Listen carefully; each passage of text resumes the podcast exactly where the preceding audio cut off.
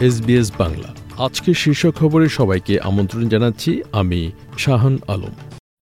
আজ বুধবার, একুশে ফেব্রুয়ারি দু হাজার চব্বিশ সাল। প্রথমেই অস্ট্রেলিয়ার খবর।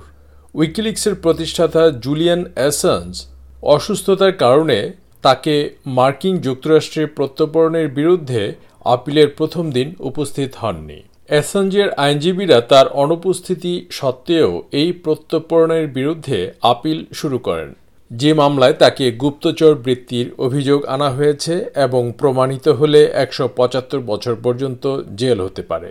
অস্ট্রেলিয়ান মজুরি ডিসেম্বর পর্যন্ত পূর্ববর্তী তিন মাসে দশমিক নয় শতাংশ বেড়েছে, যা সেপ্টেম্বর ত্রৈমাসিক পর্যন্ত রেকর্ড ভাঙা এক দশমিক তিন শতাংশ পর্যন্ত বৃদ্ধি থেকে কম। এদিকে অস্ট্রেলিয়ান ব্যুরো অফ স্ট্যাটিস্টিক্সের বার্ষিক হিসেবে মজুরি মূল্যসূচক চার দশমিক দুই শতাংশ বৃদ্ধি রেকর্ড করেছে, যা সেপ্টেম্বর পর্যন্ত পূর্ববর্তী বারো মাসে ছিল চার দশমিক এক শতাংশ। নিউ সাউথ ওয়েলস পুলিশ বলেছে যে একজন ব্যক্তির বিরুদ্ধে তিনজনকে হত্যার অভিযোগ আনা হবে।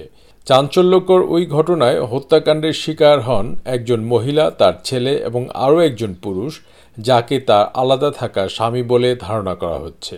সিডনির ওয়েস্ট মিড হাসপাতালের রক্তাক্ত অবস্থায় এবং বুকে, পাহুতে এবং পেটে ছুরির ক্ষত নিয়ে ওই ব্যক্তি ভর্তি হলে প্রায় চব্বিশ ঘণ্টা পরে তাকে গ্রেফতার করা হয়।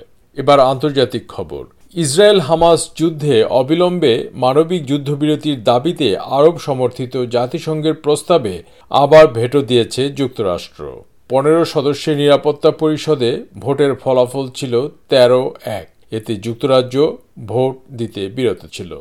এদিকে যুদ্ধবিরতির আহ্বান জানিয়ে নিরাপত্তা পরিষদে কোনো প্রস্তাবের বিপক্ষে যুক্তরাষ্ট্রের তৃতীয় ভেটো। এটি ফিলিস্তিনে জাতিসংঘের স্থায়ী পর্যবেক্ষক রিয়াদ মনসুর ভেটো প্রয়োগের এই ঘটনাকে বেয়াপরা বলে বর্ণনা করেছেন। এবার বাংলাদেশের খবর। আজ বাংলাদেশে পালিত হচ্ছে একুশে ফেব্রুয়ারি মহান শহীদ দিবস। এছাড়া জাতিসংঘের শিক্ষা, বিজ্ঞান ও সংস্কৃতি বিষয়ক সংস্থা ইউনেস্কো মহান একুশের প্রতি শ্রদ্ধা জানিয়ে দিনটিকে আন্তর্জাতিক মাতৃভাষা দিবসের স্বীকৃতি দেয়। এরপর থেকে আন্তর্জাতিক পর্যায়েও গত দুই দশকের বেশি সময় ধরে দিবসটি পালিত হচ্ছে। একই সাথে মাতৃভাষা আন্দোলনের বাহাত্তর বছর পূর্ণ হবে এদিন। বাংলাদেশের রাজধানী ঢাকায় কেন্দ্রীয় শহীদ মিনারের বেদিতে পুষ্পস্তবক অর্পণ এবং বিভিন্ন স্থানে আলোচনা সভাসহ নানা কর্মসূচির মধ্য দিয়ে দিনটি পালিত হচ্ছে।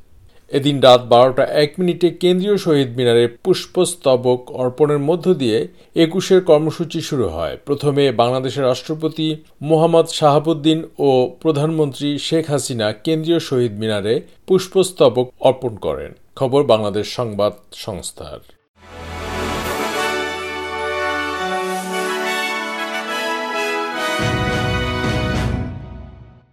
শ্রোতা বন্ধুরা, এই ছিল আমাদের আজকের শীর্ষ খবর।